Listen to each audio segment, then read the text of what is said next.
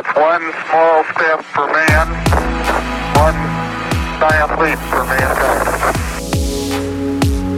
Sziasztok, én Zsíros László Róbert vagyok, ez a Szertár Podcast 136.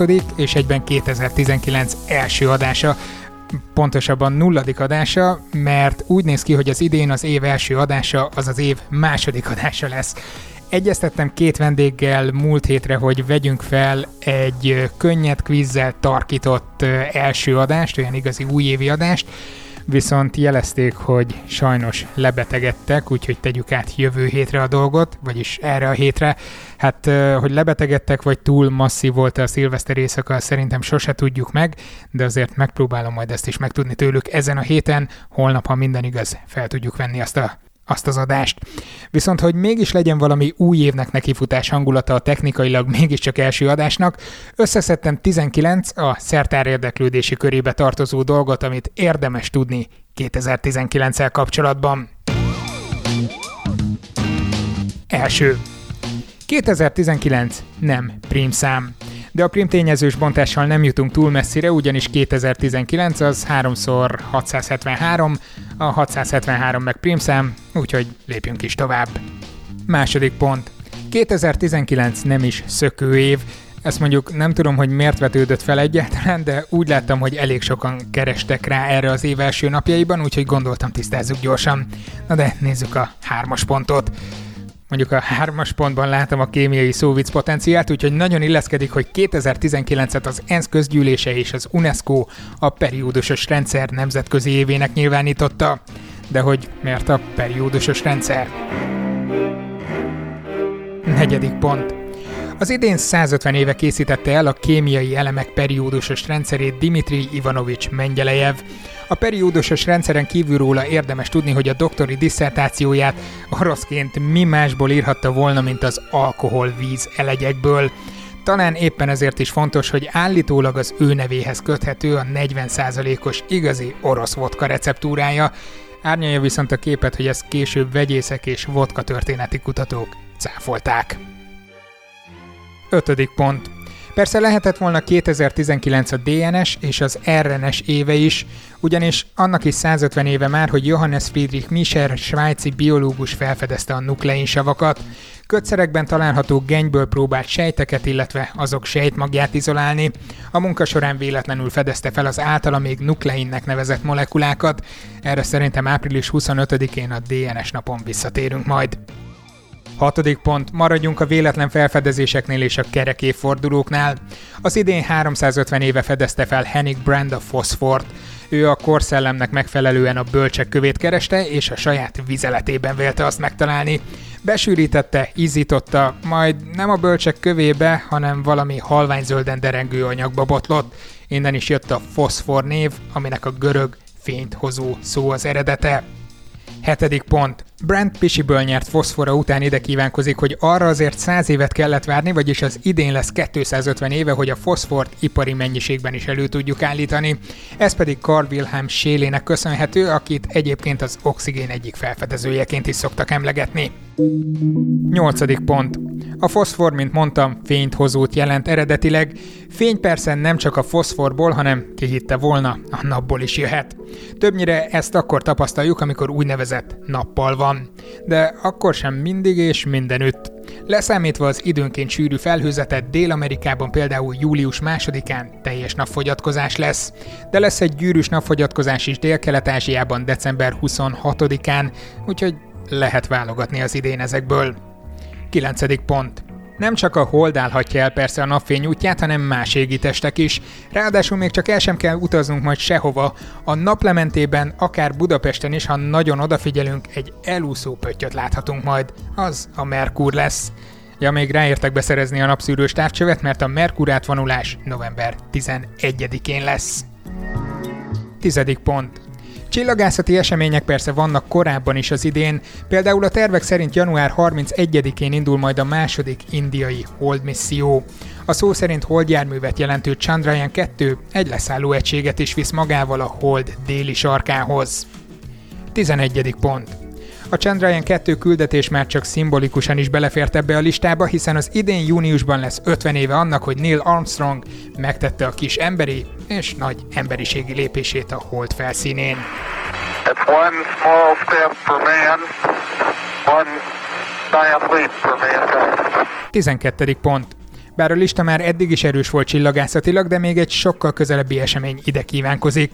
Az idén Budapesten is elindul egy külföldön már jól bevált rendezvénysorozat, az Astronomy on Tap, vagyis a csapravert csillagászat. Ezen magyar és angol csillagászati előadásokat hallgathattok majd tök ingyen, közben ráadásul még sörözni is lehet, persze ez utóbbi nem kötelező. Az első esemény január 17-én lesz a Kajahuban. Ezen kiderül majd például, hogy hol van alkohol a világűrben. Természetesen az esemény linkjét megtaláljátok majd a podcast leírásában. 13. pont. Lesznek azért alkoholmentes események is a 18 év alattiaknak, sőt, kifejezetten a továbbtanulás előtt álló középiskolásokat célozza az edukáció kiállítás most január 10 és 12-e között a Hung Expo-n. Ez azért került fel a listára, mert én is kint leszek mindhárom nap az Országos Tudományos Diákköri Tanács, vagyis az OTDT standján. Az OTDT-vel egyébként az a célunk, hogy aki bekerül a felsőoktatásba, bölcsészkartól az orvosin át a mérnöki területekig, ne csak hallgatóként sodródjon végig a rendszeren, hanem bátran kapcsolódjon be az egyetemen folyó kutatásokba is. Ez egy tök jó lehetőség arra, hogy mélyebben is megismerkedjen egy-egy izgalmas területtel, kapcsolatokat építsen, magába szívja a kutatói látásmódot, aminek aztán még akkor is hasznát fogja venni, ha végül mégsem kutatóként folytatja a karrierjét. Na meg persze még hozzá is tehet valamit az emberiség ösztudás szintjéhez. Igaz tudjuk, hogy ez csak egy nagyon-nagyon-nagyon picike morzsa általában, de akkor is remek érzés. Ezt egyébként tapasztalatból mondom, mert egyetemistaként két karon is részt vettem a tudományos diákkörökön annak idején, sőt, az agrártudományi szekcióban az országos TDK-n első lettem, jogon pedig azt hiszem a harmadik. Tehát január 10 és 12-e között gyertek ki az edukáció kiállításra, a BE 04-es standon leszek, illetve leszünk az OTDT-vel. A programokat úgy próbáltuk összerakni, hogy egy elég széles kutatói skálát mutassanak be, lesznek majd játékos mérnöki kihívások, közös zenélés és egy kutató simogató is, ahol olyan fiatal kutatókkal beszélgetettek, akik már nagyon sokat letettek az asztalra most is, köztük az idei és korábbi szindikátorok is ott lesznek, a kapcsolódó linket megtaláljátok az adás alatt. 14. pont. Ha már szóba jöttek, az idén február 28-án lesz a Szindikátor Tudománykommunikációs Program döntője, ahol autizmustól a marskutatáson és a kutyaetológián át az atomerőműveket figyelő neurális hálókig 14 nagyon izgalmas mini előadást láthattok majd fiatal kutatóktól az előadásaikon még dolgozunk, de ha bekövetitek a Szindikátor csatornáját, ott rövidesen indul a döntősök bemutatkozó filmjeiből álló sorozat, úgyhogy megismerkedhettek velük. Egyébként pedig február 28-án találkozzunk a döntőn. 15. pont. Hagyjuk a programajánlókat és nézzük inkább gyorsan az év akármilyeit. Az év rovara 2019-ben a kis Apolló lepkét és a magyar tarszát maga mögött tudva a havasi cincér lett. A 131. podcast adásban mindhárom jelöltről beszélgettünk a Magyar Rovartani Társaság két tagjával, Dedák Dalmával és Merkel Ottóval. Hallgassátok meg, az adás címe az erényöves, a szépség és a lomha magyar küzdelme volt. 16. pont. Ne tesd a töcsöt, inkább szavaz rá.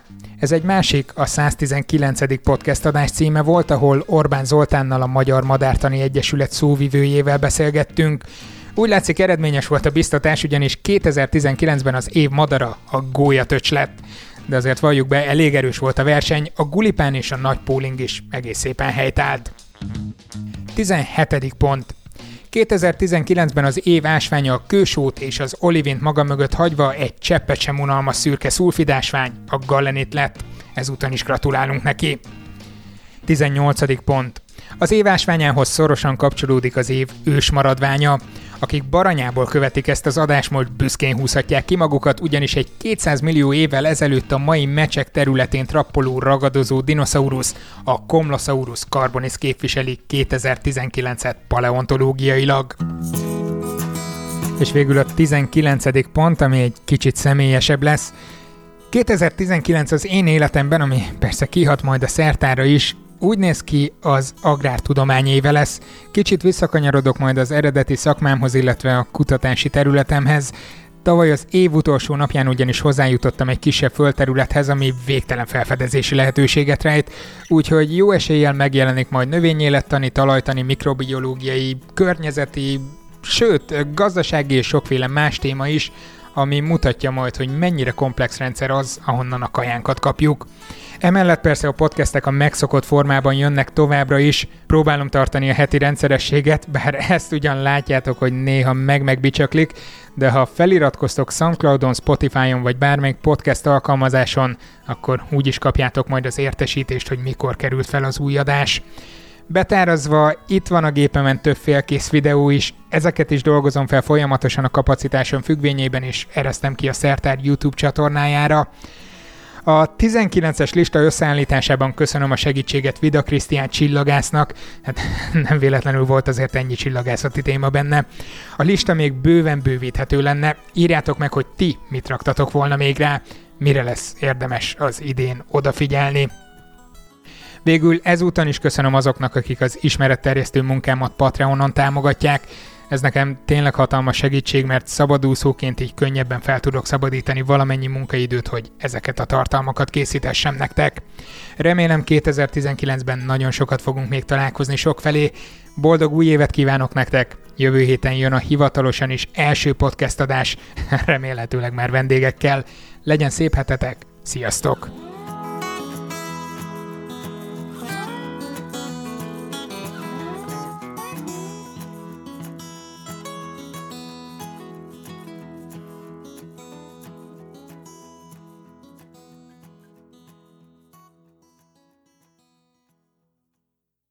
Ez a műsor a Béton közösség tagja.